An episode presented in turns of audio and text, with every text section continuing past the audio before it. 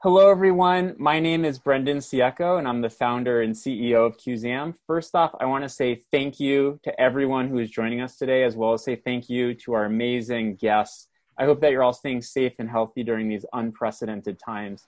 And if you're joining us for the first time, welcome. And for those of you who have tuned into any of our past webinars, welcome back. It's great to see you.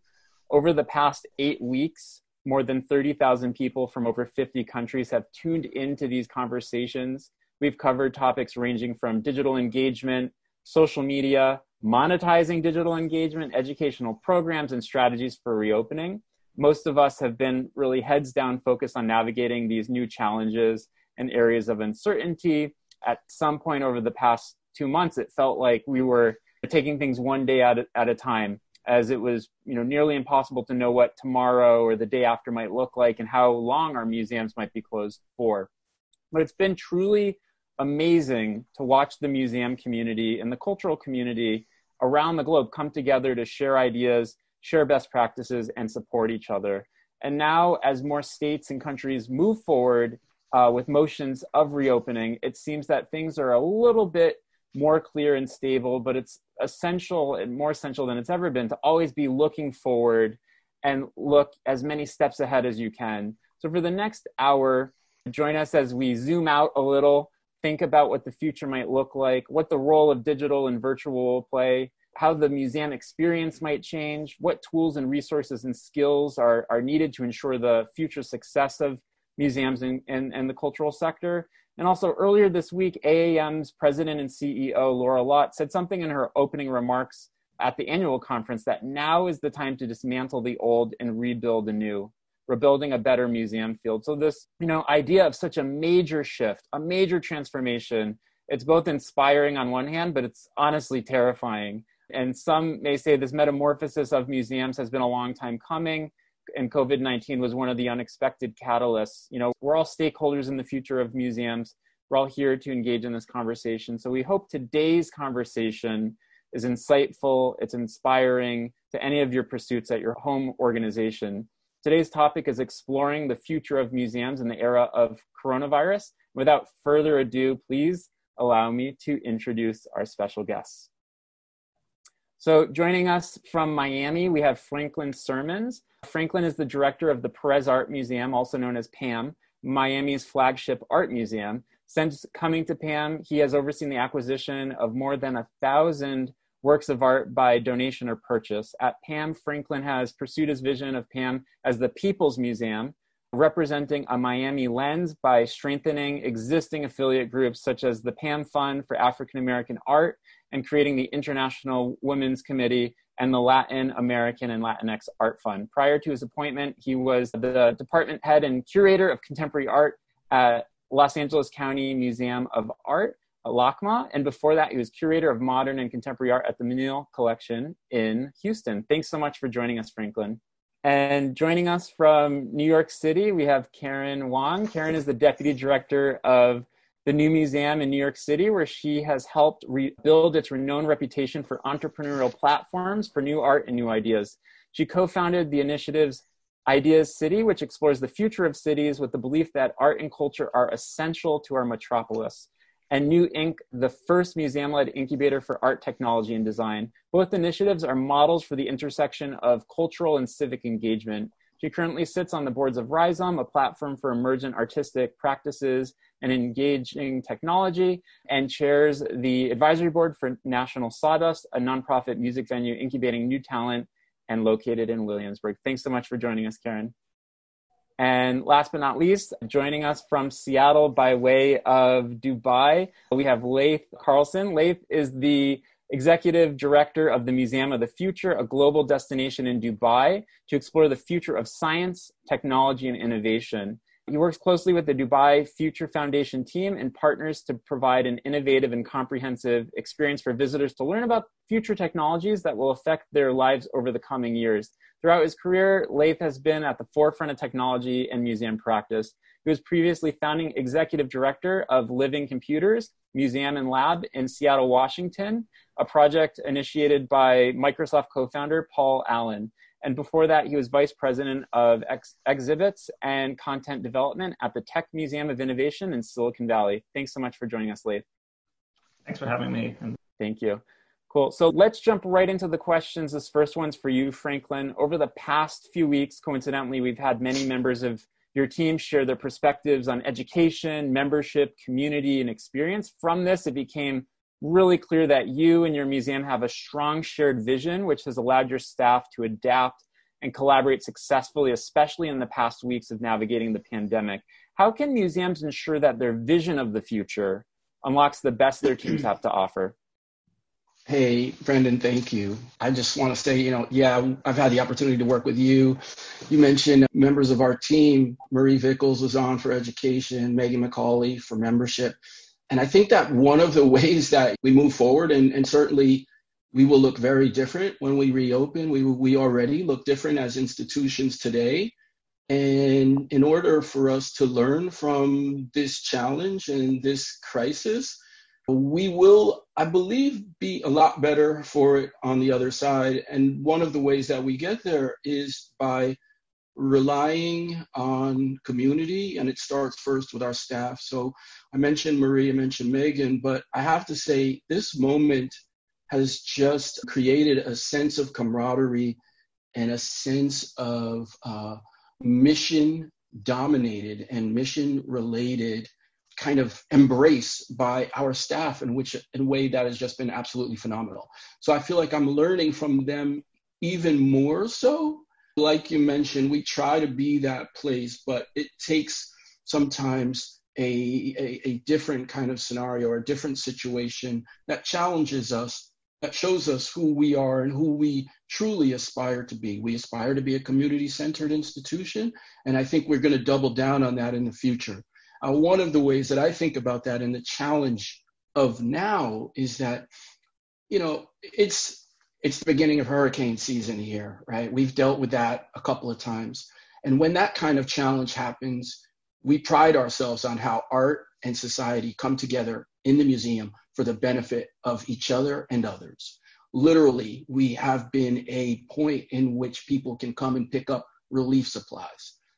This environment now, we can't do that. So we're all in this position where we, we want to be in service and we've thought about different ways to do that. And I think that's going to elevate the way that we function as museums when we reopen. It's wonderful to have beautiful things and collections and to bring great art into the building. But what do you do with it and how does it impact people's lives is going to be paramount. Thank you. Thank you. And, and Karen, at the New Museum, you co founded New Inc., the world's first museum led incubator. I've been a longtime fan and have and, and know that New Inc. is often cited as one of the most progressive entrepreneurial initiatives in the cultural sector anywhere around the world. And you clearly have your finger on the pulse of the startup and creative ecosystem of New York City and have been successful in introducing some new models, things that would have been looked at as being futuristic or completely outside of what a museum, you know, is or, or should be. And I, I think that's commendable. Can you talk a little bit about New Inc. and some of the initiatives that you've worked on and the mindset that that's enabled for your museum to rapidly adapt and experiment with new ideas? Yes, hi, thank you. Um, and so happy to, you know, be a, a, part of this panel. Exactly as you were talking about, you know, New Inc., this incubator for art um, design and technology, we have so many what we're calling, you know, creative technologists, interactive designers. You know, when COVID hit, so many of them are small studios, freelancers. They lost a lot of work. Work was on pause or just disappeared.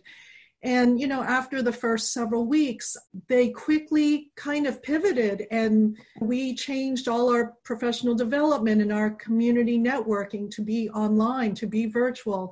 And so all of a sudden, conversations were restarting and a couple of things happened, which is people understood that we have to have new types of partners. So instead of the kind of lifestyle brands that many of these artists tend to work with, all of a sudden it was with community gardens, it's with co ops, it's with hospitals. And one of the terrific stories that's come out of New Inc. is we have a interactive kind of immersive designer. Her background is uh, video games. Her name is Morel Phillips. And she had been for over a year trying to develop immersive spaces for hospitals. She was really looking at patient care at that point. You know, and every time was like, oh, this is a really nice idea. But, you know, she was kind of always on, on the low end of the totem pole. COVID hits, and all of a sudden, the doctors she's been working with at Mount Sinai is we're ready to try out anything you have because what we really need to do is rec- create recovery rooms for our frontline workers. That's our doctors and our nurses. And so all of a sudden, they gave her 3,000 square feet, and she created this immersive environment that had film and video, that had audio, that had healthy snacks. She tapped three other folks um, in the New Inc community who became part of her team, and they built this all within a week. It launched at the end of March, and now it's being cited as an example globally of something hospitals can do to care for their essential workers. So, what's exciting about this story for me is somebody who had an outlier idea has now become central working with a um, partner like a hospital is not usually where artists and designers think is a, an, an area of normalcy. And it's really this idea about using design and art to look at the idea of well being around issues of safety and what does safeness mean in this time. So that's just one story that I want to share out. Thank you. I mean, it's so fascinating to think that a museum can play a role in, in this case, you know, in cultural production, but also civic engagement and, you know, well-being in a way that is not a clear connect the dots, but something that was stimulated or, or supported by the activities of the museum. So that's a, that's a great story. And, and Lath, you're leading a museum that is focused on exploring the challenges and technologies that will be shaping the future, which leads me to believe the museum will always be looking forward as part of its mission, as part of its exhibitions, as part of its content. And your museum will be uh, combining elements of exhibition, immersive theater, and themed attractions. Can you talk through this type of approach? Because it's completely different and how it might inform the future of art museums and the future of the cultural sector at large. Absolutely. Yeah, we have a unique um, opportunity for the last six years. We've been developing um, immersive pop up museum experiences as part of the World Government Summit that's hosted in Dubai. So we have quite a bit of experience looking at the tools of futurism and applying them to full scale immersive experiences, top, tackling different topics such as climate crisis, such as future of healthcare, artificial intelligence. And so we've then, you know, applied that to what we're doing in the permanent museum space, which um, you see the building under construction behind me. We were scheduled to open this coming September. We're now looking at alternate dates based on current crisis. But yes, in the experiences we're creating, we are bringing together elements from many different fields, and I think in a quite new and interesting way. And our creative director, Brendan McGetrick, has um, coined the term that we're starting to introduce expansive exhibits as opposed to immersive experiences because the idea is we really are trying to create environments that not only completely immerse people in a future experience, but also give them the opportunity to expand their thinking beyond what they see as the current possibilities and the current landscape for what the future might look like, and applying a degree of true data and, and realistic thinking to it, but also a very optimistic point of view. So everything we're doing is pointing to a optimistic future rather than a dystopian future, which in the current crisis, I think um, there's just an absolute hunger for that, for people to look at this and go, how might we live actually much fuller, more creative, more dynamic lives on the other side of this as opposed to more restrictive lives. So I think that very much is going to resonate with our audience when we open. That's great. And it's interesting to hear about this concept of expansive experience versus immersive experience. And I want to expand on that, no, no pun intended, but for the past decade or even longer, many museum professionals have thrown around the term distributed museum, a museum that is no longer located in a particular physical space. The museum extends its presence through all sorts of virtual spaces on the web, as well as in transient spaces created through practices and technologies of mobility. And we're, we're starting to see a lot of that thinking really show its head and at an accelerated pace because of the pandemic. Do any of you see your museums or the concept of museums becoming more distributed over the next decade? And what does that idea of the distributed museum mean to you personally? We'll start with Franklin.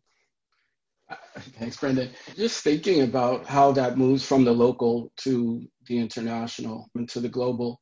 We've talked about it, as you mentioned, we've all talked about our expansion in terms of technology, in terms of the digital.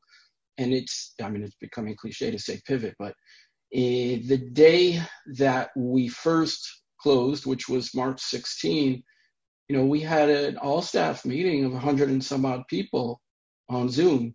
And I don't believe more than maybe five or six people had actually been on Zoom ever before that. So that is just one example of how we're using the technology in a different way. And we'll continue to use all of the best parts of it as we move forward, even when we are back into the museum space. And then the idea of the digital museum is something that I know for us has been embraced wholeheartedly. I mean, we've talked about it. We actually have been working very closely with the Knight Foundation and have made good headway in the course of the last year. But what we've been able to do in the last two months with this concentrated focus on programming and on communication with our public and just the desire uh, to continue to do what it is we do best, which is to provide these experiences with art and to create places to have meaningful conversations that are triggered by the art has been absolutely phenomenal to watch. And I know we're going to continue to embrace that in the future. That's great. And, and Karen, I'd love to hear your thoughts on this because I would imagine that a curator at New Museum would probably be the first curator. I'm just making this up, but the first curator to actually put a VR headset on or to experience augmented reality. I think that's a completely feasible assumption to make. So you guys have this different type of lens around these types of technologies that enable distribution. So I'd love to hear what your thought of the distributed museum looks like for the new museum, but also the field at large.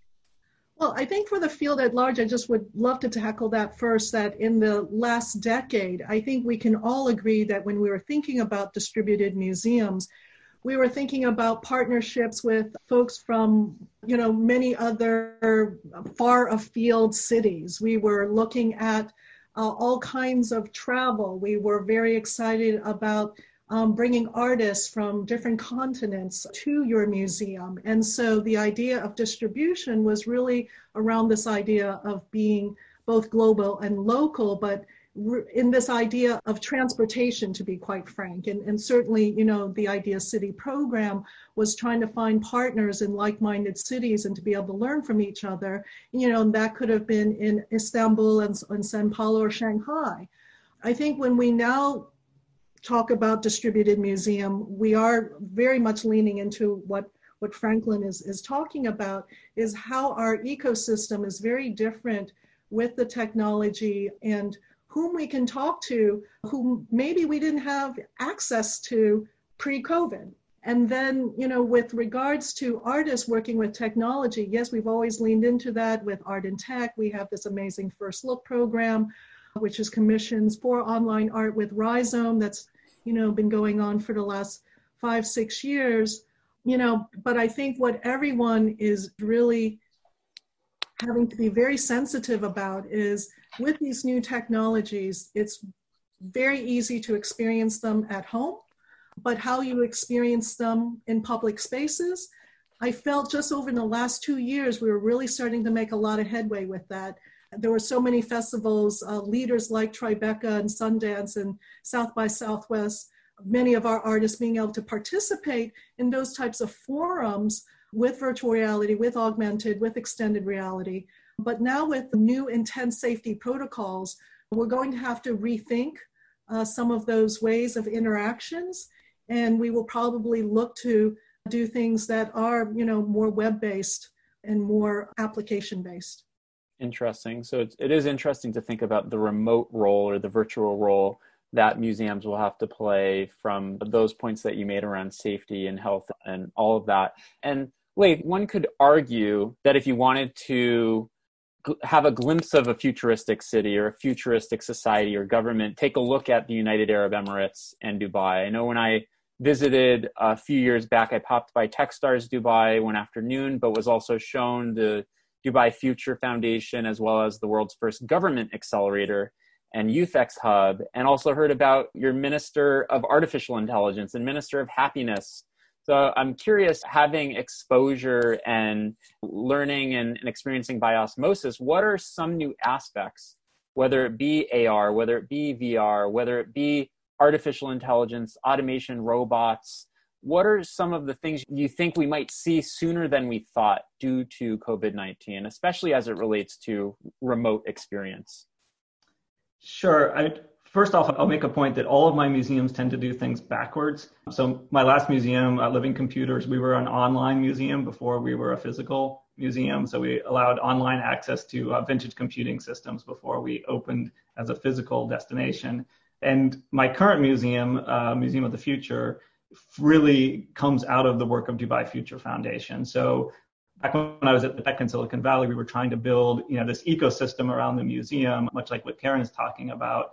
Here we start with the ecosystem. So Dubai Future Foundation runs about 25 different initiatives. The ones that Brendan was just mentioning are some of them. So the, the Youth Hub, Dubai Future Accelerators, which is now I think the seventh cohort in that program. Things like hosting the first robotics global finals this last year, running a joint venture um, with IDEO called Palmwood around design thinking, a whole bunch of different initiatives that run out of um, DFF, and actually a whole physical space where all of those initiatives are located um, in what had been a former mall that's now been transformed into something called Area 2071, which is underneath the government office tower, which is adjacent to the museum building that we're building. So it's quite a dynamic ecosystem. Um, and now we've actually just released, released a funding initiative for funding startups as well with a billion dirham fund. So, so there's quite a bit of momentum in Dubai around this idea of innovation ecosystems and ecosystems connected you know to museum entities so once again you know doing it backwards and starting with the ecosystem starting with the idea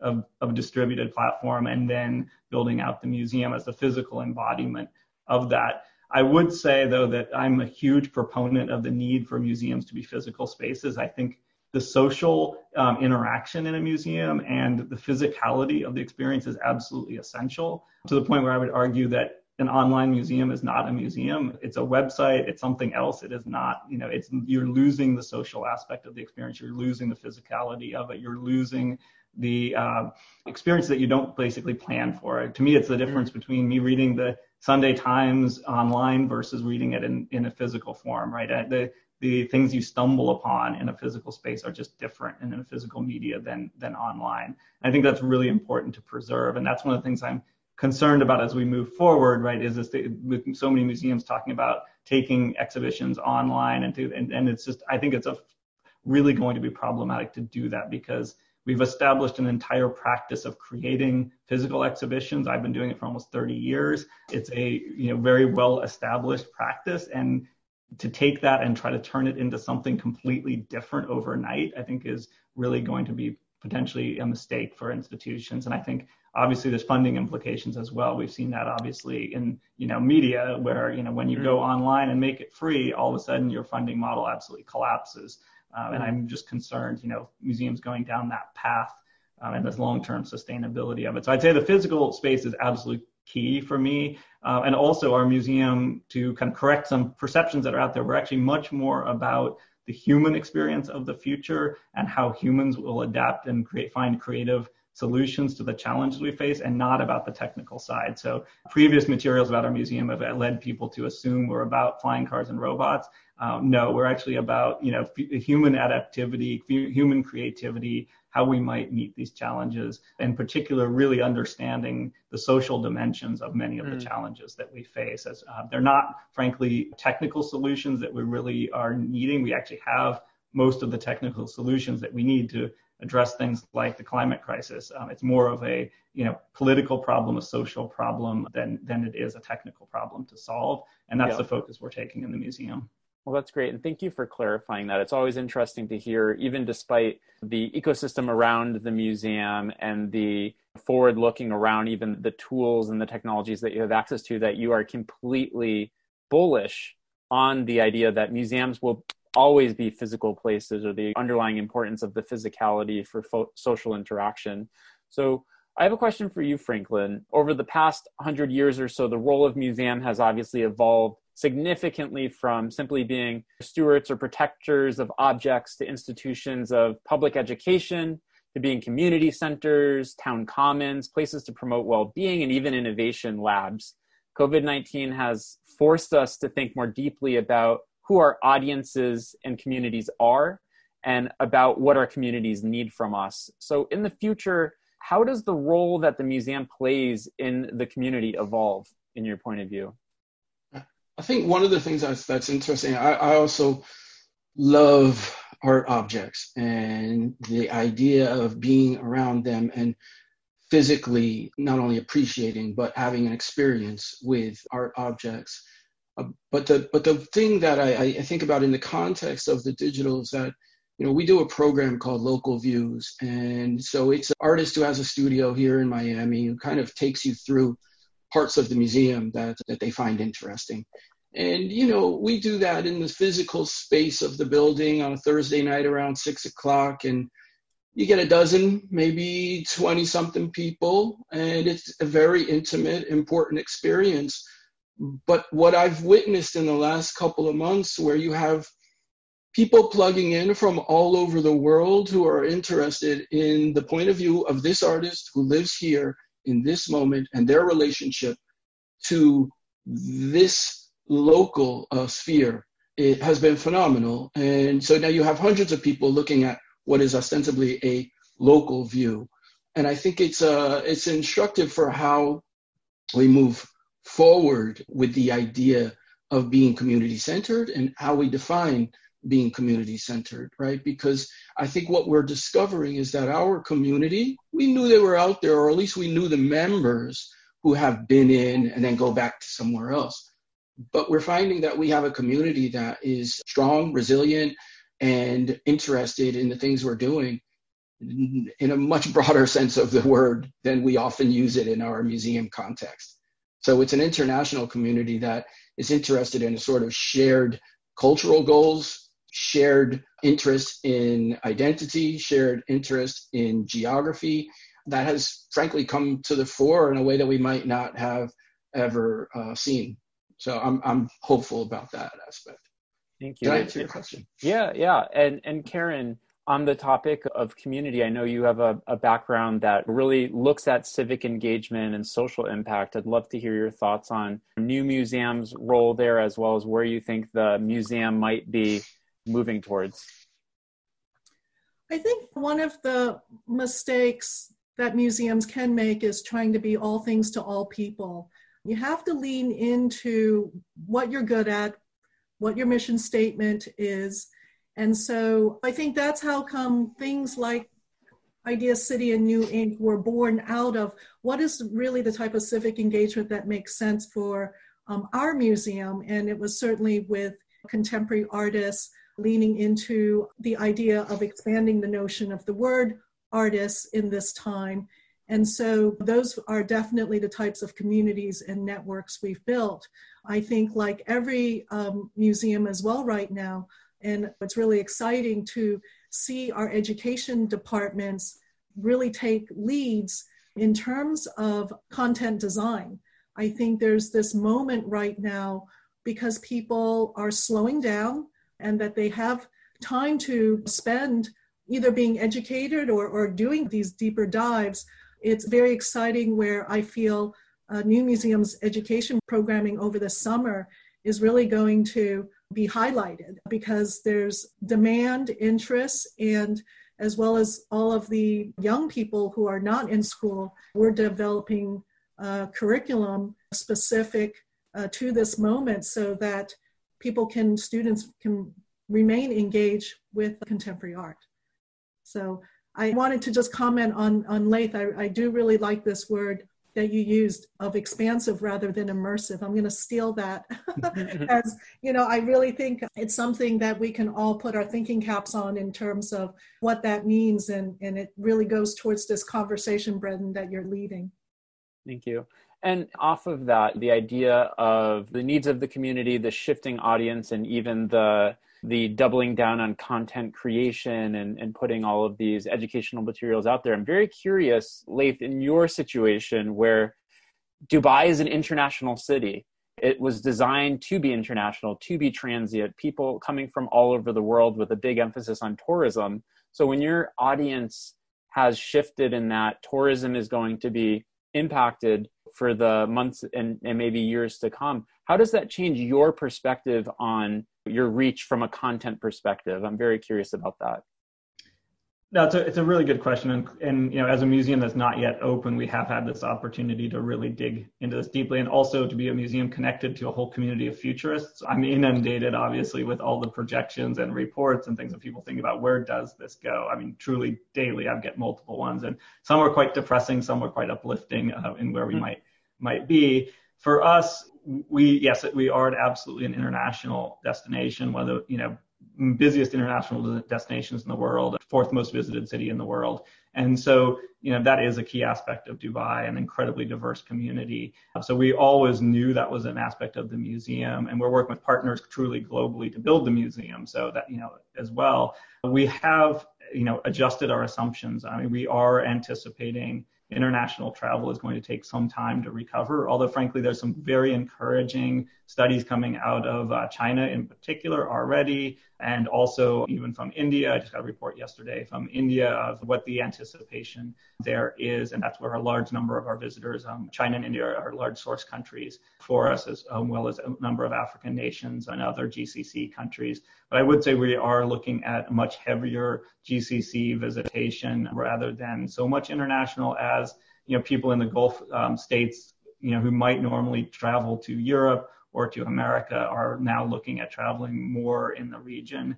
And I think it's, it's really interesting to note the countries, frankly, that have had a really positive, good response to this crisis, UAE actually being one of them, and obviously, you know, South Korea, Singapore, New Zealand. I think all those countries will be rewarded in travel in the coming years, whereas countries like the US that have completely botched the response are really going to pay a long term price for that with international travel and visitation. Thank you. And looking at Franklin, it sounds like this has been a moment of camaraderie, unity amongst your staff, and also learning about each other and learning about the great capabilities and the dedication of your team. I'm curious 10 years out or even 20 years out, what tools or skill sets do you see as being vital to the future of museums, to the future success of museums, to the future success of them in their communities?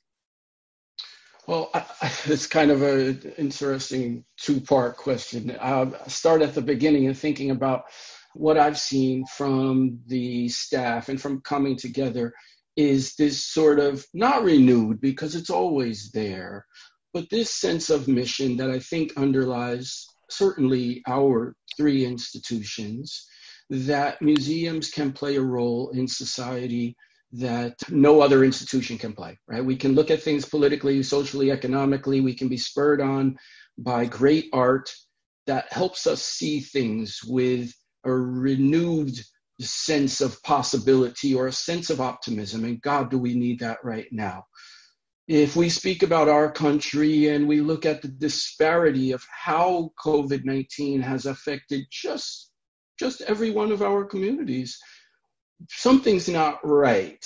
And I believe that within our relationship to quote unquote community, whether that is your immediate vicinity or the extended international community online, that we have a duty to each other to be questioning of our world in a way that allows for, in a cliche, a greater level of humanism, a greater level of humanity.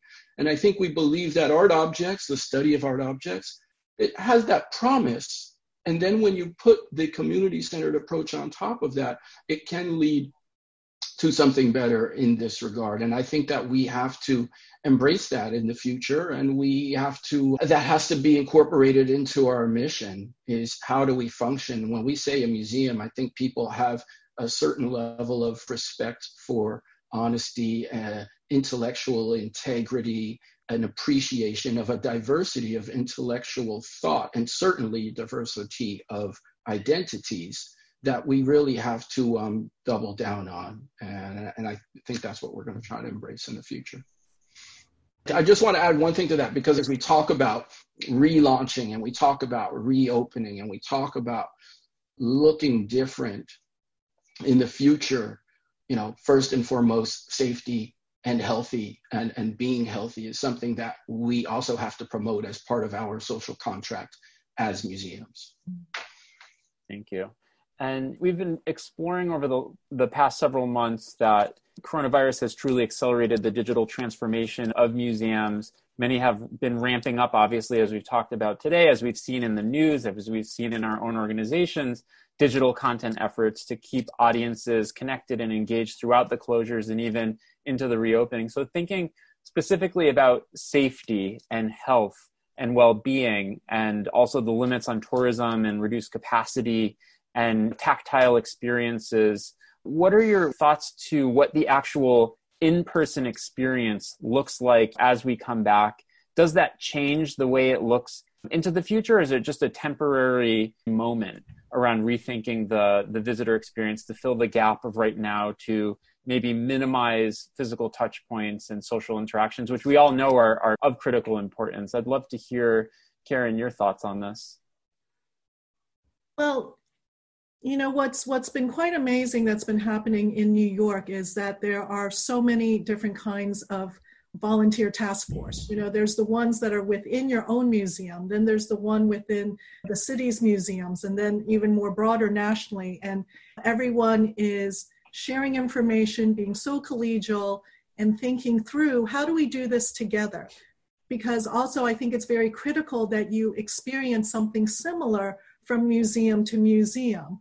So that way, the idea of safety hopefully is both a local and national definition that we can all embrace with the same type of protocols.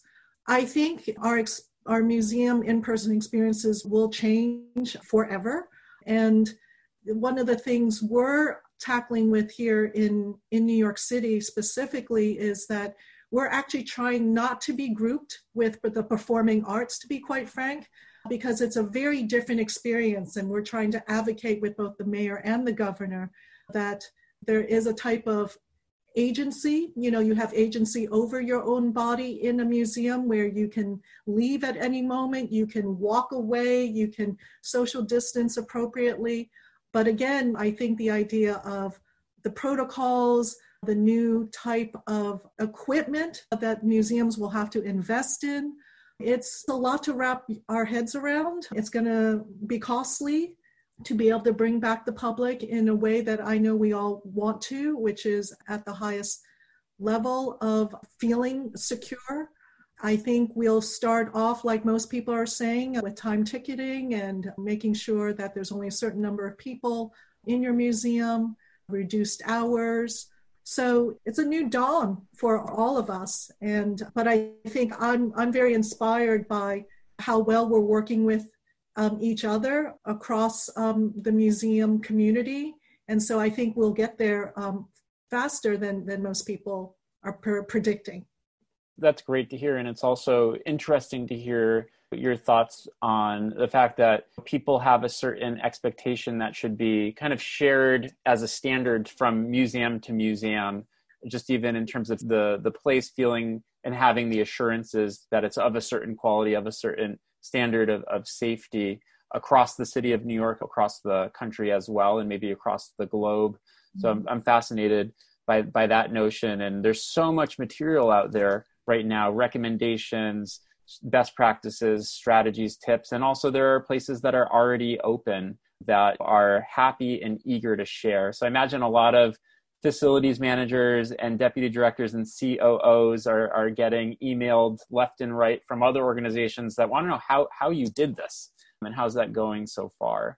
So kind of shifting gears just a little bit, you know, I, I read a piece in Harvard Business Review a couple years ago that made the claim that innovation is as much about finding partners as it is building products, really underscoring the importance of partnership and collaboration. And so, whether this be with other museums or agencies or your cities corporations or, or foundations. I know, Franklin, you spoke about the Knight Foundation's role that they're playing. And Karen, I know the Knight Foundation has been greatly supportive of the new museum and New Inc. Can everyone talk a little bit about the role that they see partnerships playing in the future of museums? Sure. I mean, I'd say for, to my earlier point, I mean, we grew out of that model since we grew out of Dubai Future Foundation, which is all around partnerships of various kinds. Um, also, we work very closely with the um, government ministries within Dubai. So actually, my board of directors is made up mostly of ministers, including Minister of Artificial Intelligence, Minister of Happiness, um, Minister of Climate Change and the Environment, uh, Minister of Food Security. So, you know, working very closely with you know, that whole you know, constellation of partners, but also we're developing you know these incredible expansive exhibit environments um, with partners globally. So we're working with artists and designers and technologists truly around the planet everywhere from china to russia to uh, serbia to uk to the us so uh, all over. And i think that that global network is mm. really important and getting those perspectives um, from the rest of the world. And also frankly you know to the earlier point i think karen was making many of those artists and studios absolutely need a project like ours right now. And they've seen so many projects evaporate overnight. So to have the work that we're providing is keeping actually a lot of these studios, frankly, going right now. Um, and so it's, I think that's an important role also to understand for museums is that we are economic engines. We do support an entire community of not only the staff and contractors, but I mean, just massive constellation of economic work that comes out of museums and is created by museums. Uh, I know in the US, AAM has tried very hard to get that point across in the political realm to get people to understand how much economic might actually museums do wield. And I know somebody has been saying a lot, there are more museum staff in the US than coal miners, for instance, right? And so why aren't we part of the political agenda in the same way? Thank you. And, and Franklin, what are your thoughts on partnership? I think that, you know, keeping in mind the, the sort of idea of governmental partnership, I think in this country, something needs to change. I don't know if we're going to look at models that are more akin to Europe or more akin to the Middle East, but we've got to find a better way to work between government and foundations and individuals as far as the way that museums go about being in business and and i think that there is you know somebody said in the chat we need a minister of empathy or minister of happiness. I could not agree more.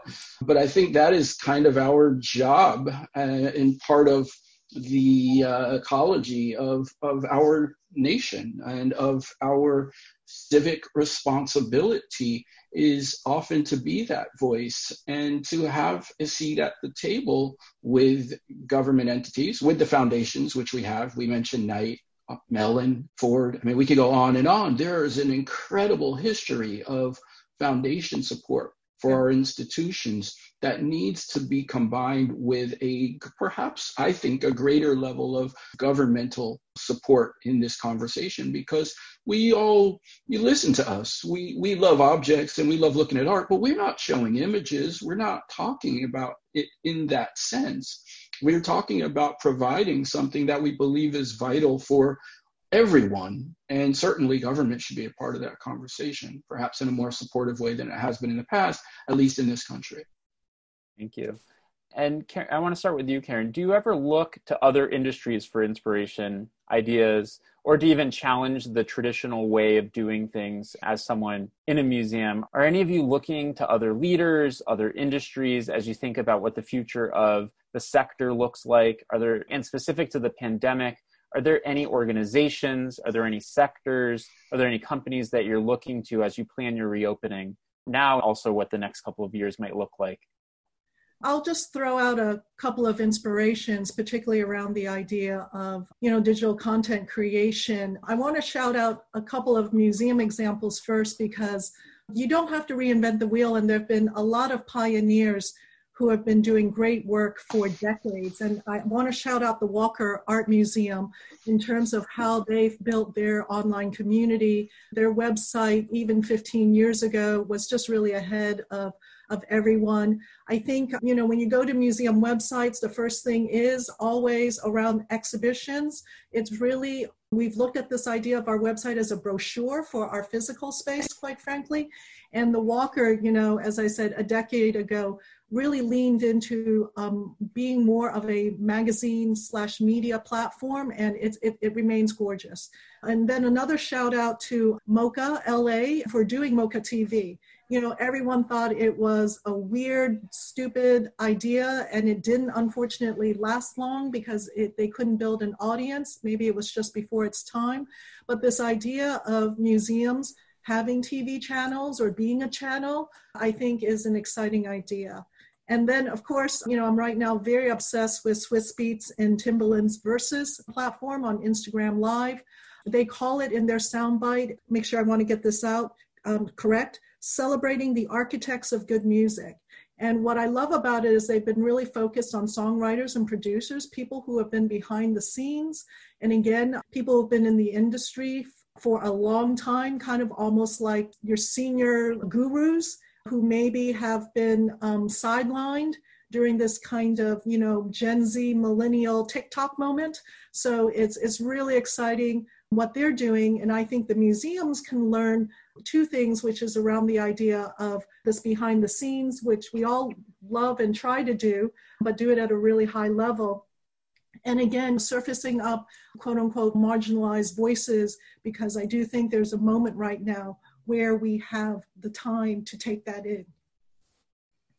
That's great. Thank you. And I, I think I have a couple like knee jerk reactions to that is often the things that are seemingly big, dumb, stupid ideas are some of the most pioneering and, and transformative creations, whether it be by a museum, whether it be by an artist, whether it be by a technologist. I imagine at some point in time, the platform that we're using for this webinar, Zoom, was a dumb idea and the museums that, that are founded were, were an idea to overlook. I can't stress that enough, and I'm glad to hear you point that out about MoCA TV and the great work that they're doing in LA. But the second point is just I think this was the first Swizz Beatz shout out on our webinar. So I have a lot of great admiration for that, Karen. And Swizz Beatz, aside from what he's doing in his music career, is absolutely leaving his mark and leaving his print on the art world, uh, especially with emerging African American visual artists. And he's kind of a fixture down in Miami during Art Basel. It, incredible to see what someone who's not a museum person, not historically an art world person, is able to kind of disrupt and shake things up in a way that grabs our attention.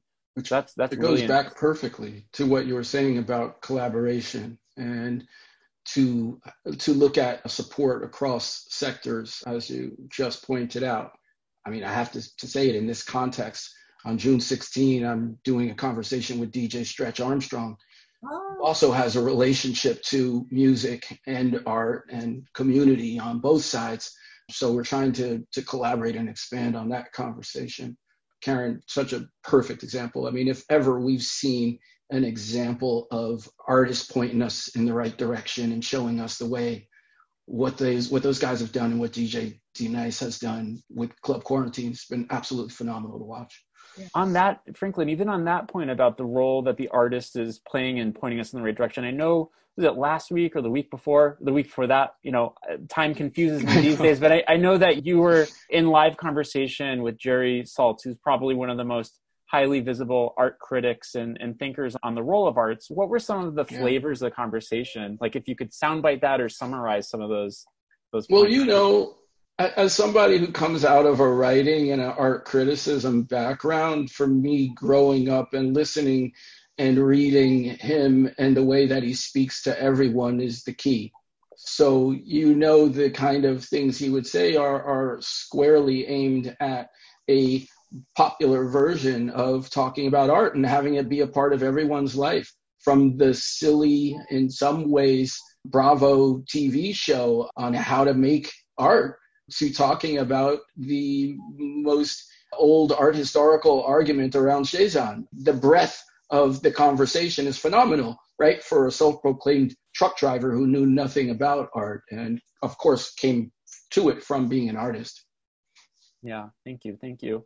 And, and while COVID 19 has presented enormous challenges to all of us, it's already begun to inspire and push a lot of new ways of thinking, both institutionally culturally also as we're just talking about from the the artist side so jumpstarting all types of new things digital transformation just being one of them we've seen museum professionals start to adopt an attitude of uh, experimentation, a spirit of experimentation. So, thinking about some of these mindsets and how that might create a slightly different or completely different type of museum experience of the future, museum flavor of the future, museum brand of the future. I'd love to hear everyone's thought on that mindset because your people, they've been doing great work, but there's something different. There's like a, a certain sense of being i don't want to use the term liberated but maybe empowered is probably the best term there's a certain sense of empowerment that we're in this together we're fighting the hard fight and being agile and experimental is a big part of that so i'd love to Lath, i'd love to hear your thoughts on this as someone where your museum's in the process of opening and you're surrounded by an innovative ecosystem and government and, and community and then i'd love to hear karen's thoughts and then franklin's thoughts Sure, like so many other things in the realm of futurist, you know, work and thinking is, you know, trends that were already moving forward have just been radically accelerated by this, right? And we're seeing that particularly in retail and e-commerce and, and other areas. So, you know, we're very fortunate, I would say, that we maybe anticipated a bit of this. So we are, we've always planned on being a time ticketed experience, for instance, and we were concerned about needing to educate the public on that. Now as everyone is moving towards that that just helps us immensely kind of in not needing to do maybe so much of that education. Uh, so i think there's trends like that that, that you know we're, that we're looking at that this is just accelerating. Also as someone who spent most of my career building traditionally interactive experiences and museums I think we're due for disrupting that and getting past that. And I think there's a lot of good research that shows those experiences, you know, are not actually as um, good as we maybe have deluded ourselves into thinking. And in my experience, you know, in most interactive experiences, the audience struggles most of the time to figure out how to use the thing. And once they figured out how to use it, they've move on and they've actually lost any of the learning outcomes that we might have wanted to embed in the experience. So I think there's a real miss there in the rush to kind of make everything interactive. I think we've actually lost a lot of the richness that comes from more theatrical experiences, more contemplative experiences, more social experiences in museums.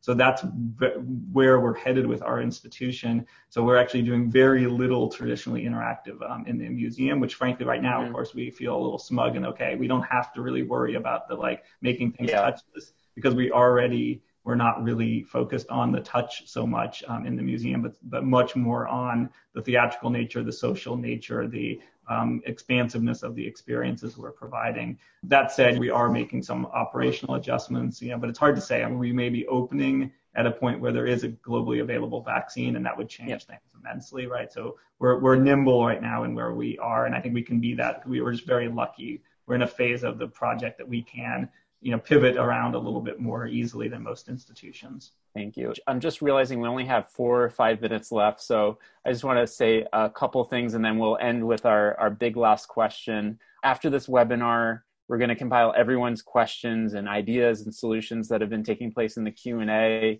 and in the chat. We're going to combine them into one unified document and share them with the community to interact and, and to get advice and recommendations and to see what other people are thinking about. So feel free to share some of your closing thoughts in the webinar chat or send them over email or Twitter. We hope that uh, everyone is having the smoothest possible ride towards reopening, whatever that does look like at your institution and we're all striving to be as ready as we can be for this to be successful. And the mere fact that you're here today, tuning in from wherever you're tuning in, somewhere around the world, shows that you're taking proactive steps in preparing your museum. The strength of the cultural community is the community that we build together. And I've seen such an incredible togetherness and, and unity amongst the museum field. So only have a couple more minutes. So we're going to end on closing words from all of our amazing guest speakers. Franklin, can you leave us with one big idea that we can bring back to our organizations during this time, whether it relate to what we're doing now or what we're, you know, doing as we move towards the future?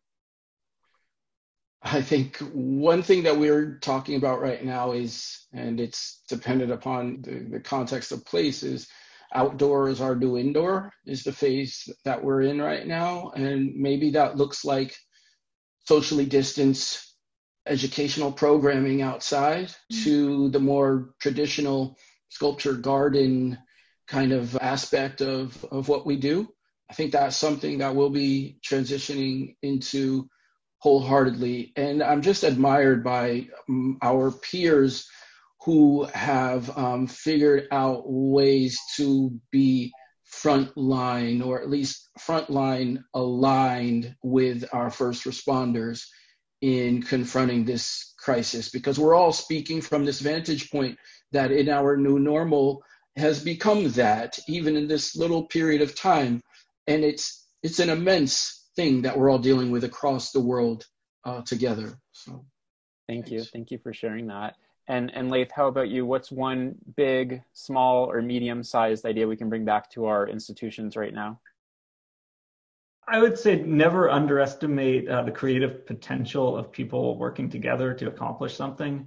And I think we've seen that in so many communities in this crisis is that people truly coming together and working together to come up with innovative solutions to this and to, to move it forward, whether it be communities and schools and teachers and first responders and people working to, you know, increase food security and help people in need. I mean, it's just been incredible to see that. And that's what gives me hope for the future.